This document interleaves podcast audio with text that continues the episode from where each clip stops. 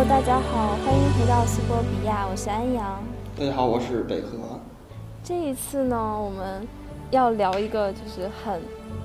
神秘又有魅力的话题，就是北河同学所热爱的天文。就为什么会想要聊到这个呢？是，嗯，我最开始认识北河的时候，然后听他介绍自己说他是，呃。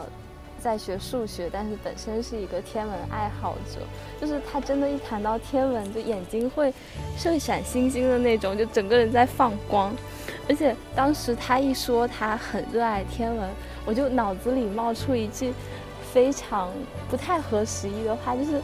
但是就真的，我当时在想说，天呐，这是我见到第一个学天文的活人，这样。就之前只是嗯，可能间接在一些科普书籍看到。呃，天文知识，它是一个真实的，嗯，人类在学这门学科，我就觉得哇，好神奇，所以想说，也是我的一点小私心，借着跟北河呃聊天的机会，我觉得可能很多人也是跟我一样的心态，跟我们通过北河来多了解一下，嗯，关于天文这样一个。很神秘的学科，这样。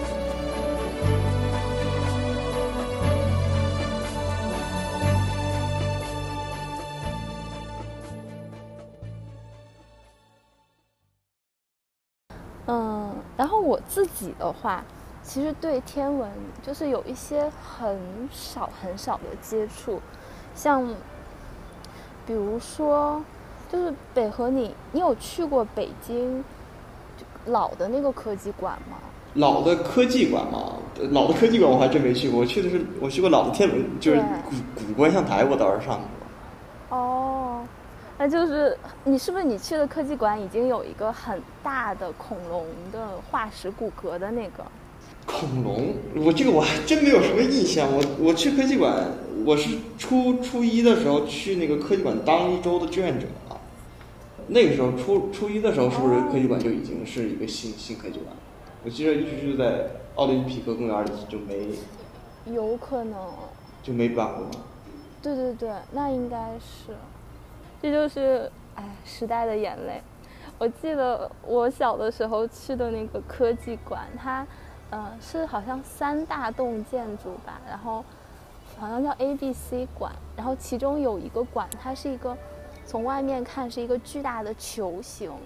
然后进到里面之后，它是一个球幕影院，然后看片的时候就是要仰躺着，然后它会配合很多 3D 特效啊，然后就那个，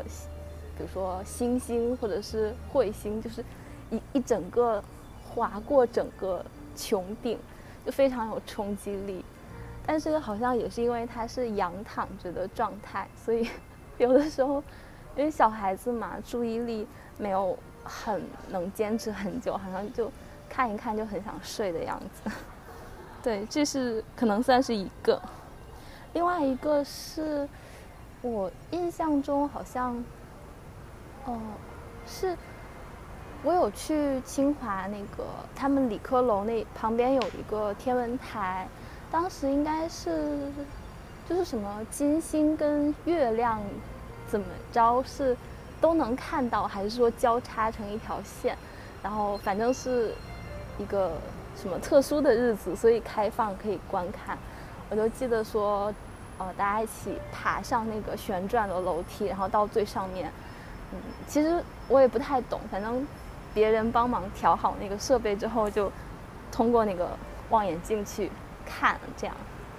就也是一个凑热闹的状态。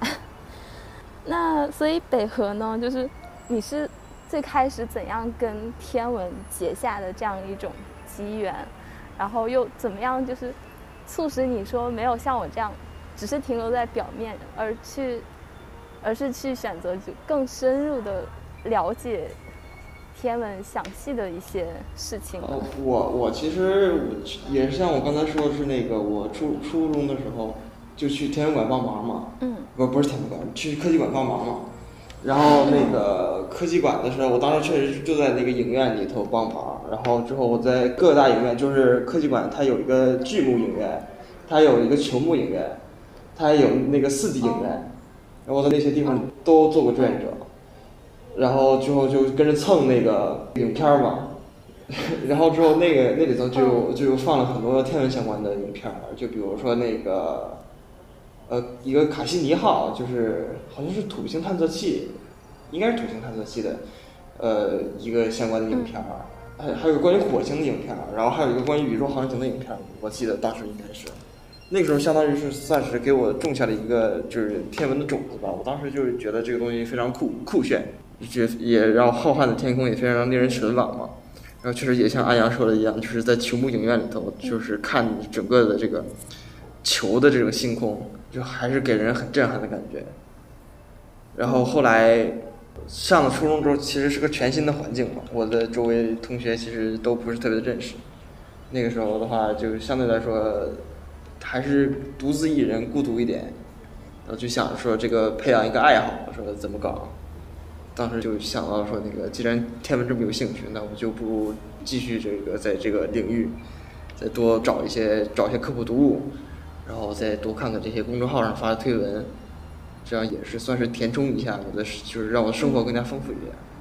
我就这么一点一点的，就是做下去。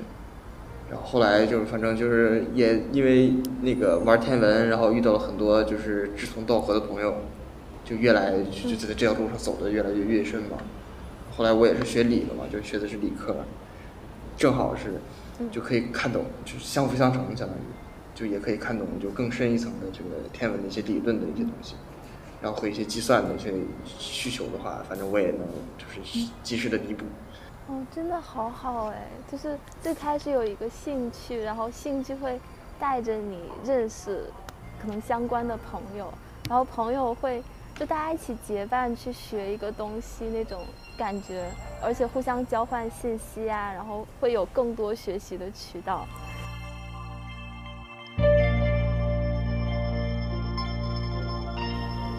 那北河刚刚说跟朋友一起，你们是有呃有什么社团吗？然后还是说是呃课外的那种，就是兴趣课之类的活动？呃，对，是社团，社团就是那个初中的时候是全纯属的自己看，然后高中的时候就加入了学校的天文社，在学校天文社里头就碰到好多也是很多都很喜欢天文的朋友们。然后在高中的时候还认识知道了这个北京市的那个天文竞赛，然后就去打天文竞赛，然后还认识了很多外校的喜欢天文的同学。当时我还加入了那个叫北京中学生天文联盟的一个协会，然后就反正就也是有活动，就这样。我有点好奇，就是你们天文社的活动是什么样子？大家组织野外观看星星，还是说呃去做一些？笔上的运算呀，还是说去记一些什么知识或者天文理论之类的？呃，就是因为天文社团做活动的时候，其实呃分为两两两种活动，一种是讲座，一种是观测。然后观测的话，就是我就是也也是我们好我们大家一起办过好多嘛，就是当时北京我记得呃二零年的时候有个日日日食。我们当时在日食的时候，去在学校门口架了台望远镜，然后套了一个叫一叫巴德膜的东西，你就可以理解成给给望远镜戴个墨镜，然后你就可以直接从从望远镜里头去看观观观测那个日食。当时我们是办了个活动，然后后在中秋的时候，我们就是办过赏月中秋赏月的活动，还有的话就是办过一些观测流星雨。就我记得十二月份的时候是双子座流星雨，我们办过一次观测双子座流星雨的活动。然后后来剩下的就是一些讲座，就是同学各种同学去讲嘛，就是讲什么关于太阳的理论，然后关于这个呃银河系的理论，还有关于什么什么小行星的，就我记得办过一次讲座，就各种社内的同学去去去给这个相当相当于说，就，全校感兴趣的同学来讲。然后我们还请过校外的老师过来，过来给我们那个进行一些相对专业一点的讲座。然后，但是就是这些东西的话，涉及到的运算其实是比较少的。第一个是它的这个运算是有门槛的，就是它是需要你很多的这个数学的功底。然后第二呢，这个运算它其实相对来说枯燥一点。所以说就是一般我们不在办大众活动的时候去涉及到这些运算的东西。哦，那你觉得就是从你自身的接触经历来说，你觉得这个学科会有点小众吗？还是其实你们真正参与进来之后，也是呃爱好者其实是非常多的。呃，爱好者其实就是如果你身身处的那个环境里头的话，其实你是会感觉到爱好者还是蛮多的，因为像一个学校的话，它每一届能有个三四个、四五个，然后整个一个学校里头就有十好几个人，然后你想北京市那么多学校，就是都大家都聚在一起的时候，那还是得有个七八六七十号、七八十，那个感觉还是挺蛮奇妙的。那他参与的门槛会不会有点高啊？比如说，如果我去参加一个书法社，就哪怕我之前从来不会毛笔字，然后我也可以很快的就参与到那个活动当中，或者是摄影社，我就拍照片就可以。但是天文的话，嗯，如果我什么都不懂，那我乍一去听，会不会是一个很懵的状态？然后这个懵的状态会不会就嗯，可能阻挡住很多人接触的那样一个脚步呢？呃，就是它这个东西其实是有门槛的，但是也不是那么高。就是在观测而言的话，其实你看就完事儿了。因为这什么望远镜操作的话，你其实如果是有观测活动的话，肯定就是有懂望远镜操作的人去帮你去设设计好。然后你想找你想看点什么东西的话，他们肯定也会帮你找。其实你就只要负责，就比如说说什么，我想我想看个月亮，然 后他就他就负责做那个操作那个望远镜，对着月亮你负责看。然后你说我想看看什么，呃，什么行星是吧？我想看看火星，我想看看土星，我想看看木星，然后他们就也可以负责给你找。或者说我想看一些什么，呃，其他的星团啊，或者说我想看一些什么星云啊，然后你你其实都可以提出，就是如果身为一个门外汉去参加一个活动的话，其实是可以提出这个要求，然后肯定就会有相相对来说专业点的同学，或者相对来专业点的组织者去去帮你完成这件事情。所以说门槛还不是那么的高，然后讲座的话，它有那种面对技术小白的讲座，然后也有面对那些高级的讲座，就其实去参加一些就是那个科普性质的，就是面面对全体大众的讲座，其实就也是没有就不需要门槛，挺多事儿。哦，那其实就是还是要本身有很强的兴趣，然后就大胆去参加，其实就可以，就只要是。技术上请教那些老人，社团的老人，然后就是本身这个参与者他是真的要，比如说看到一个星团，看到一个月亮，我会真的很兴奋，然后由心底感觉到满足的那种，才会激励他进一步的往下学。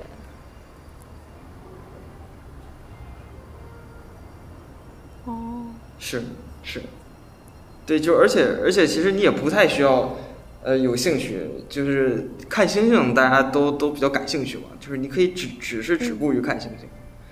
然后就只是看看就完事儿，就也不太需要有什么什么其他的知识的辅助和积累。那嗯，北河可以给我们就是比如说以一次社团活动为例，就介绍一下。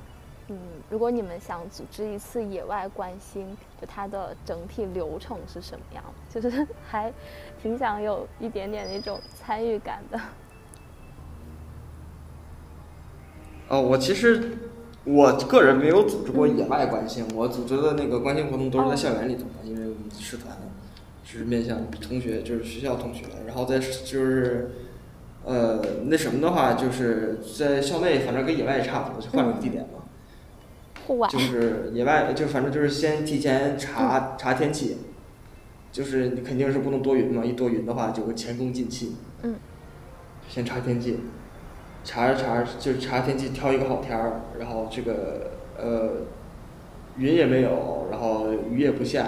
然后就是大气的适应度也比较合适，然后就就选选选天儿，然后之后就是把那个望远镜从仓库里头搬出来，搬出来之后呢。就反正就提前的就是布置好了，因为操作望远镜是安装、拆卸和操作望远镜是有它的一套标准流程的。然后装这这些东西装好了之后呢，就反正等着大家来，大家来了之后就开始先开始介绍一下，就简短的介绍一下主题，然后之后就开始大家就开始观测，观测完之后呢，就肯定会有一些问题，这就是一些参与者的问题就会提出提出来给提出来给你之后你就解答。解答完了之后呢，就可能会他在操作上望远镜操作上他也会有一些问题，然后你去帮帮他调。这样的话呢，就是差不多就似乎就就这些东西。哦对，然后到最后的时候再再把再把那个望远镜在结束时那个时这个观测结束之后，你再把望远镜搬回仓库就差不多了。嗯，对，还得收回财产。就这个。望远镜它作为学校，应该是学校给天文社的设备，它会很贵吗？就是比如说财力没有那么强的学校也也能够配备吗？呃，这个东西就是还是就因为一个好的望远镜它是非常贵的，它是好几万甚至好几十万的。然后我们说到的望远镜主要有三个来源，一个是校友捐赠，一个是同学自己带。还有一个是那个学校给买，但是一般学校给买的望远镜都是相对来说便宜一点，就比如说就一两千块钱那种，相对来说廉价一点望远镜，就一般都是大家用来练操作望远镜操作，因为我们在考考天文就是天文考试就天文竞赛的时候是有望远镜实操这个项目，啊大家就用它来练望远镜操作，然后看的话其实也能看，就是就反正就是没有没有其他那个那么那么那么真切，看那么好吧。听你的描述，感觉其实你们真的是一个很靠热爱，然后来去维系的这样一个学科，就是一届一届，然后已经呃，比如说很有知识的人，他们回来再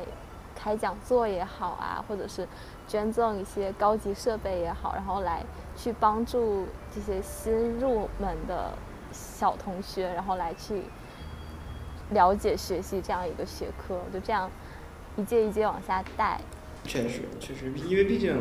就从从总的基础来讲，学天文并且热爱天文的人还是在小众嘛。所以说，我们也就非常珍惜这些喜欢天文的同学，然后也就是希望能多发展几个天文爱好者。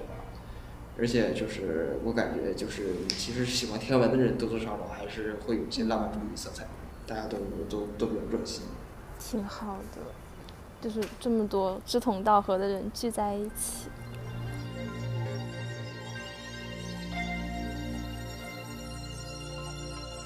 哎，可以请北河讲讲，就是你学了这么久的天文，你觉得天文的就这个学科它最核心的关怀是什么？就是比如说，我是发现更多的星星，还是发现宇宙的运作原理，还是说？比如说一些物理现象，它在宏观上的表现，还是是什么呢？呃，就是其实天文的话，它它一开始的发展，呃，是其实是为了让我们更好的了，呃，就不是一开始的发展，就是天文的这个总体的发展都是让我们最主要、最最最最终极的目的都是让我们更好的了解这个世界嘛。然后一开始的话，其实是。分那那种各种历法的时候要用到天文，因为就是从前古代也说就是什么三三代，叫什么呃上下三代皆知天文嘛，大家是需要看通过就是辨别这个星座呀和这个各种的这个天象啊去去进行这个去去辨别出来现在是什么时候，这就涉及到一些天文知识了，就是说因为那个这个这个天球它其实是在转动的，所以说你。每天晚上八点钟，你看到的这个整个的这个星空都是不一样的，所以说就分为各种不同的呃什么夏季星空、冬季星空、秋季星空这种这种星空，然后之后古代人是会通过这种星空去辨别现在是什么时候，然后现在该该该做什么，现在是该播种啊，现在还是该该什么收获呀，还是还是说现在该该什么进行一些什么。什么除草啊，是浇水啊，这种这种东西，所以说演变出了这个二十四节气嘛。然后后来呢，把，然后中国中国的天文其实就差不多止步于此，就是把天区划分一下，然后之后做做一做占卜，然后做一做这个节气，就是时间的划分，然后就就结束了。这这在现代天文，其实叫天文，就是给它细分的一个领域，叫叫天体测量学。对，就就进行一些立法的这些东西。然后呢，其实现代就是这些各种公式啊，或者说各种各种的什么东西的观测，其实是从开普勒、牛顿、伽利略那个时候，是真正的是因为开普勒叫天空立法者嘛，他引入了开普勒三定律，就开始揭示了这个行星运动的最基基本的这个规律。然后牛顿在开普勒的这个呃基础上再去进行去做研究，提出这个万有引力。然后之后从从自此开始吧，然后就一步一步的，就是现代天文的这个另外两个重要的分支——天体力学和天体物理学，就开始逐渐的发展起来了。然后伽利伽利略他不是有他的那个，因因为他那个望远镜，说说其实望远镜不是伽利略发明的，但只不过是伽利略他这个宣传的比较好，用的也比较好。然后就反正就是伽利略就相当于是使用望远镜的一个一大代表嘛，就是相当于是增强了我们的这个工具。呃，然后之后就就凭借着强大的工具和这个强大的这个运算运算的这个这个工具，然后我们才一步一步的就更能更清晰的认识宇宙，然后更清晰的认识世界。嗯，那北河在就是逐渐深入学习天文的过程中，觉得它最吸引你的点是什么？就可能一开始是看星星很激动，那后来呢，学到那么多理论。或者是猜想之后，包括学习到它不断的怎么由最原始的一个立法的制定，然后一个天体观测，然后逐渐走到现在这样一个呃这么宏大的一个成果之后，你你觉得是什么越来越吸引你，抓住你留在这个学科？呃，我觉得最吸引我的其实怎么说呢，相当于是一个呃。天文给了我一个机会去认识到自己的渺小，呃，就是因为之前我也前一段就前几天的时候，我也跟同学讨论，说，说这个人类其实，呃，非常渺小，然后你忘忘了那么多数据，就就就比如说，其实有一个冷知识是地球和月亮之间的距离，它其实是非常大的，它它这个距离大到可以足够塞下所有的太阳系的行星啊，是哦。呃，就就光光这么说，对，就其实大家也就觉得哇塞，这好大，是吧？就就结束了。但是只有当你深入了解的时候，你才知道这个距离是多么多么长，多么多么恐怖。然后，然后能让我更真、更真切的认识到宇宙的尺度，然后能也也能让我更更更加的，就是以一个就谦卑的心态去认识宇宙这个浩瀚。我觉得这个东西其实是最吸引我的，一是因为你想，我们就相当于是一个就是微微尘上的微尘，然后去研究研究这些就是宏大的东西，就是有一种呃有一种说不出来的这种浪漫主义色彩。那比如说，你会不会有哪怕那么一瞬间会有一些虚无感？就是因为宇宙太浩瀚，它的。时间跟空间相对于人类短暂存活的一个人类短暂存活的那几十年来说，它是一个近乎于永恒的存在。可是人终其一生，他才就可能连宇宙长河的一个瞬间都算不上。你会有嗯，有一瞬间就会被打击到吗？还是你是一直很坚定的，就只向外看的那种感觉？哦。我会被打击到，就这个这个，我觉得也算是人之常情。我觉得这种东西，我确实是在初中的时候刚刚刚了解到这个东西的时候，其实被打击到了好长时间。其实就是其实，因为因为就是了解到这个人究竟是有多么渺小的时候，渺多么渺小的话，你就会发现，其实你身边的这些东西其实毫无意义。呃，当然，就从那个那种角度来讲的话，就是因为地球其实也算是。呃，也算是一个微尘，微尘都不算，就在整个太阳系尺度下，啊，在整个在整个银河系尺度下，就是其实连微尘都不算，不算东西。就是太阳系，太阳系在银河系里头其实就已经是很不起眼、很不起眼。然后地球又是太阳系里头一个很不起眼的行星，那就是在在这种这种程度上来说，就是反正让也会让人感到 稍微有那么一点孤立无援的感觉。但是后来呢，就是反正这就是上升到哲学上的命题了吧，我也就通过就是这个，呃，就是思想的实践，反正也理解了我到底要为什么而活着，然后也理解了我为什么为什么要真就是继续学习天文，然后反正也相当于是解开了这个心结吧。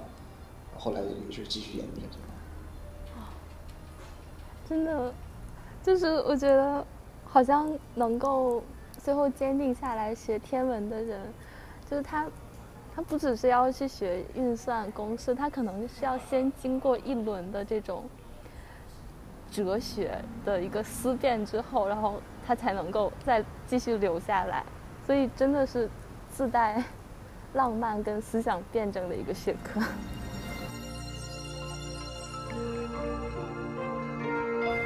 那就是能给我们介绍一下，呃，现在的天文学研究嘛？就是用比较大概呃能听懂的一个语言，就比如说你们会有什么研究对象啊？然后你们天文会比如说分哪些研究方向？然后要怎么研究？它是比较理论为主还是实验为主？然后包括就是说，嗯，我之前其实。跟北河请教过一个问题，就是说，天文跟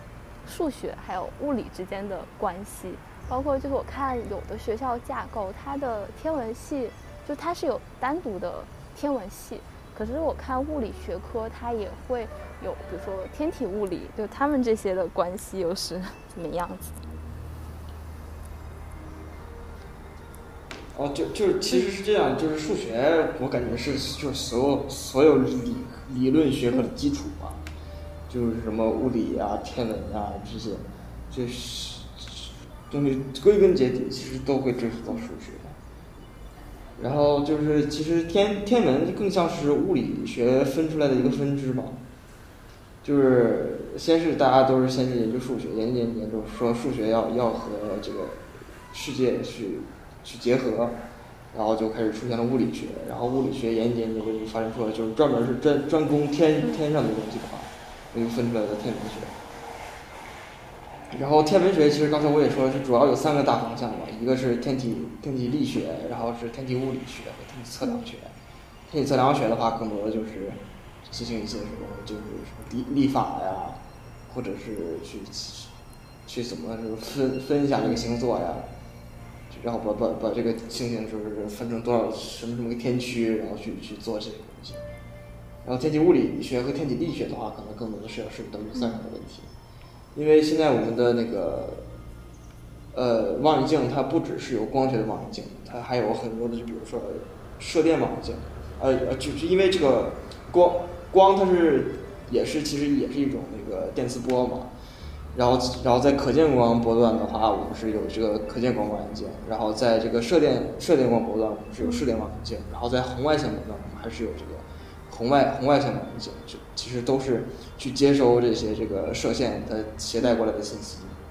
然后去对这个信息进行一种编译吧。现在反正就是，反正望远镜也百花齐放，就是很多不同的种类。然后有有的你看，就比如说美国的这个哈勃、韦伯，这这种在天上的这种望远镜，然后还有那种其实是有那种放在飞机上的那种望远镜，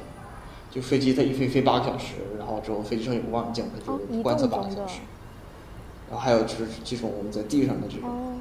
望远镜啊，就是你说飞机上的，就是它是会移动的。呃，对，对，因为这个就是飞机上的一般都是红外红外线望远镜。红外在地面上是受到水汽的严重，是水汽的影响比较大的，所以说当时就想出来一个想法，说你看，那如果我飞到上万米的高空，它那个受水汽的影响不就比较小了，然后这样的话，那我就就就是不用出到太空去，然后我也就是就打破了这种就是水汽的干扰，然后当初也是做过这种项目，去做那个红外望远镜。呃呃对，然后之后是这个这个天体力学和天体测量学，不是天体力学和天体物理学。就是他们其实其实，就其实我也分不大清他们其中比较细致的细致的这个方面，毕竟我现在也不是主主修天文学，像什么呃，比如说前一段时间这个这个引力波的探测就比较出名，这其实就是也是也是应该是，我不敢瞎说，反正它也是也是天文学的一个一个一个分支，然后就就其实现在天文学家里头已经很少有去去拿着望远镜去看的人了，但大多数人还都是那什么坐在屋里头，然后编代码，然后收集来自世界各地的望远镜送过来的数据，然后他从这些数据中可以扒扒出来一些规律，然后找出来一些有趣的点，然后再找到一些新的新的东西。听起来你们其实也是会有的，天文学家会比较偏理论，就是他是去理论层次的运算，然后有的是像你说的引力波的那种，它是实验方面去印证那些之前的理论上的提出的一些猜想这种。哦，是是是是。哦，但是反正其实这种东西都是相辅相成的，就是大家就是都干，就是比如说我我既主持了一个望远镜项目，我其实自己也有一些一些理论的这个研究，就比如说呃之前特别火的那个呃，我不知道不知道您您那边火不火，就反正在我们这儿比较火的那个呃天眼，就是五百米五百米的那个望远镜，叫 FAST，落落在了那个中国贵中国贵州。好像听过叫天中国贵州，天眼嗯望远镜。是是是，那个他的项目主持人是南仁东，南仁东他其实在主持天眼项目之前就已经是一个，呃呃，比较在国际上比较有著名、比较有声望的嗯天文学家了。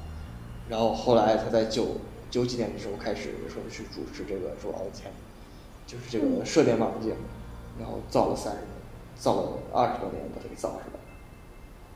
其实都是很多人都是两手抓。嗯。那他的这些，比如说，呃，美国的那些望远镜跟中国的，它还是实验数据不会共享，就是还是自己国家用自己的这种。呃，其实是就是因为都说科学无国界嘛，就其实是我们是会有很多国际交流项目，然后在这些国际交流项目里头，就是大家都都进来参与，然后这样的话，就是参与进来的这些人的话，肯定就是都会得到这个这个项目的这些数据。但是你就比如说，如果我要是进行一些什么，就是我就单单是我国内要要有一些什么项目，然后收收集到什么数据的话，就是写文章的时候可能会会会挑一些东西公开，但是它最原始的那些数据应该都都是留在组里头，然后组里头去自用的。了解。那你们跟行，哦就，之前之前有一个有一个就是巡天的项目，就是叫叫叫叫什么来着？我我就突然给忘了。就是是是世界上七个就多个国家就一起一起参参参与的用的美国的一个望远镜，是把整个天区全都给扫了一遍，说要是要力力图于绘制出就是这个天区的这个这个相对于说比较详细的那个星图，然后说好多国家的人都都去去去相当于参与到这个这个研究里头去。这样的话，我觉得这这些项目，就是这些数据应该都是共享的。还挺好的，这种感觉。那你们就可以问，就天文跟航空航天的关系，呃，就是其实天文和航航航空航天它其实是一个呃比较新兴的学科，就是它才发展了一百多年吧。然后就是航空航天的话，它可能要考虑的东西要更为周全一些，因为毕竟是要送火箭上太空，要送送一些探测器啊，或者是是要送人上太空的话，它什么东西都要考虑，什么材料，因为你要承受火箭这个火箭的高温啊，然后什么空气动力学的东西，然后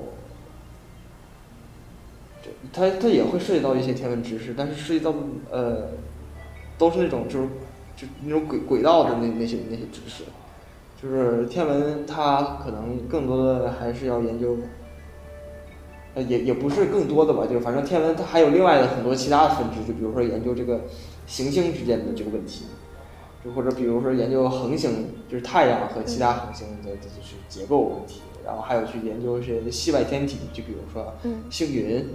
或者是研究一些什么超超新星遗迹，就超新星它爆炸了之后它留下的那些东西，或者说研究一些叫 FRB 快速快速射电暴，就是它是宇宙的一个高能的且非常有规律的这个嗯呃信号，然后去研究这个信号到底是怎么来的，就是其实还研究的东西还是蛮多的。然后航天的话，它可能只是涉及到一些一些轨道相关的。所以其实你们天文比较会像是一个拓展人类对宇宙认知边界的一个学科，然后航空航天像在拓展人类的活动边界的一个学科，所以它会利用利用到你们的一些对宇宙的认知，但它又是一些会有更多其他在工科上的一些需要注意的地方。啊，对对对，是这样，是这样。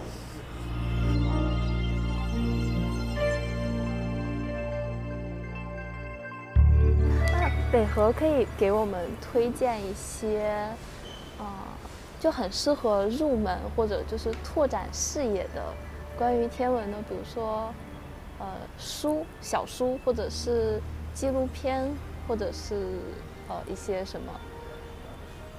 呃，影影视、影音资料吗？呃，就是这，我觉得书的话，其实就是你是找一找。啊，书，反正我纪录片的话，我比较推荐一个叫卡尔萨根的卡尔萨宇宙。根的宇宙。对对，哦是个纪录片儿，就是卡尔萨根，他是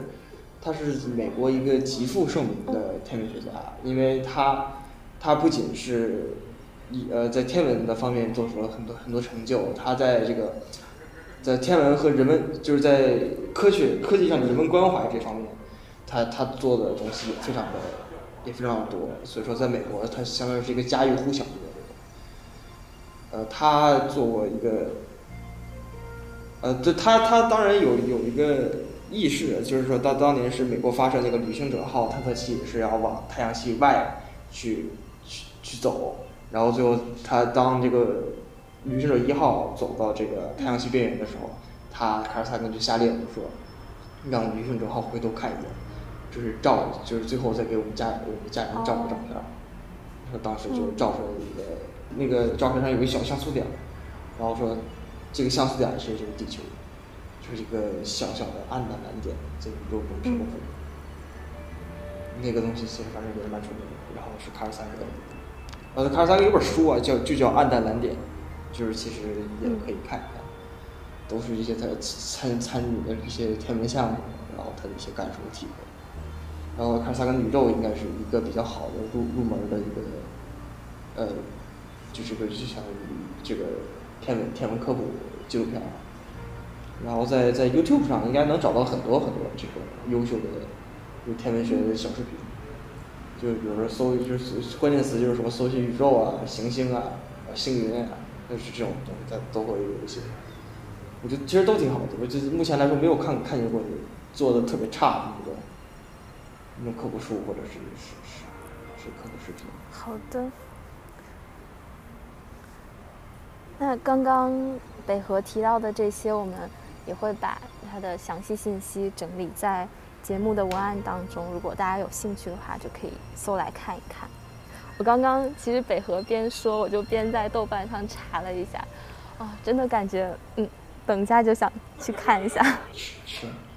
对，因为就是我其实反正上了大学之后看的这部片就少了，就现在想到的可能也差不多。对于一个呃，就是入门的话，其实差不多这些知识就就就就够了。如果你想还想继续深入下去的话，就是基本上就是会有很多相对来说无趣一点的计算和那我问北河一个有点私人的问题吧，细细节就是你未来就是你对天文有什么想法？就是你想从事哪个领域，然后或者说你有一个什么具体的方向，你很想去把那个解问题解决掉，或者是什么？嗯，就其实我想是看看，呃，硕士的时候能不能回到、回到天文、天文领域吧。就因为我本科学数学的话，就先相当于是打一个比较扎实的数理基础，然后看看硕士能不能去去做一些天文研究，然后其实对于某些比较特别的基天文领域，我没有没有太多的嗯太多的想法，就是其实就是就是反正就是研究一个研究一个前人没有研究的问题，然后就解决一个小问题，人类人生认知就做一个自己的小破绽，我觉得就够了。你们比如说以后，呃，比如说在读完博之后，除了在高校工作，去天文站，就一般就都是这样的路径是吗？还有其他的，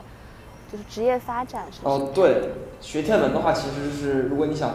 天文工作的话，其实面比较窄的。一个是嗯进高校，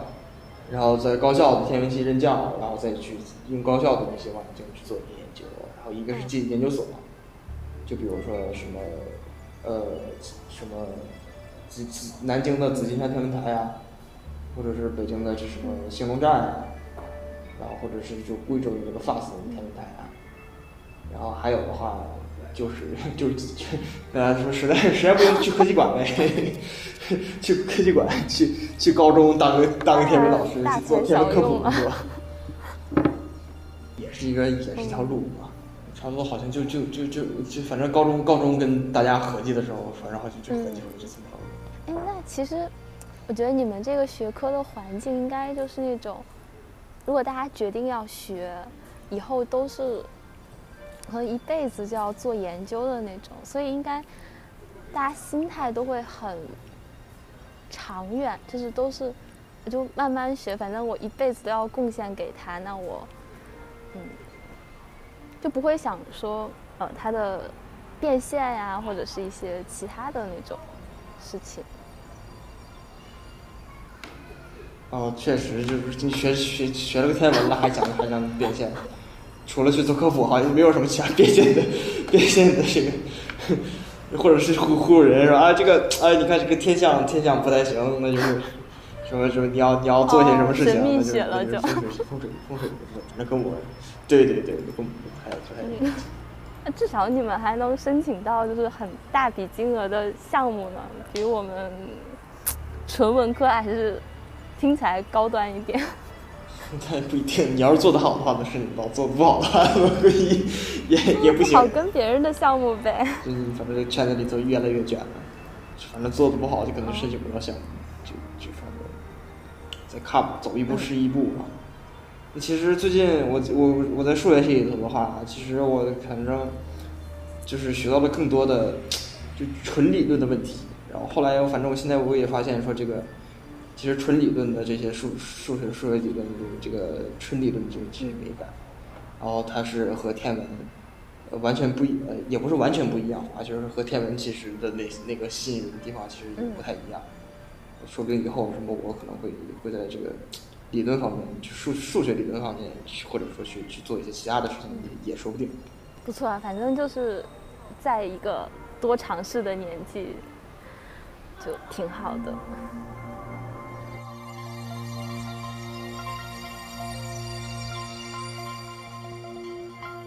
好，那我们今天的这一期感觉聊得还很开心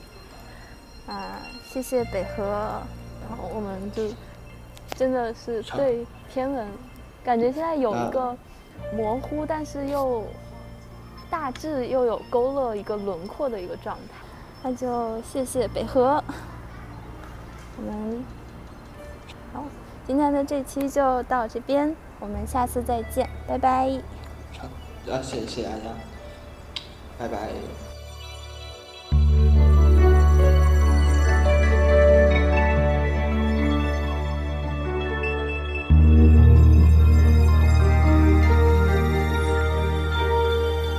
而且现在其实我跟北河是约晚上五点聊天，就录音。然后刚刚五点差不多太阳在落山的状态，然后现在呃现在六点零四，然后我我这边太阳已经完全落下去，地下的那个灯点亮，然后那一瞬间我觉得哇好有感觉，就是刚在聊天文，然后那个是天就开始面慢慢的从。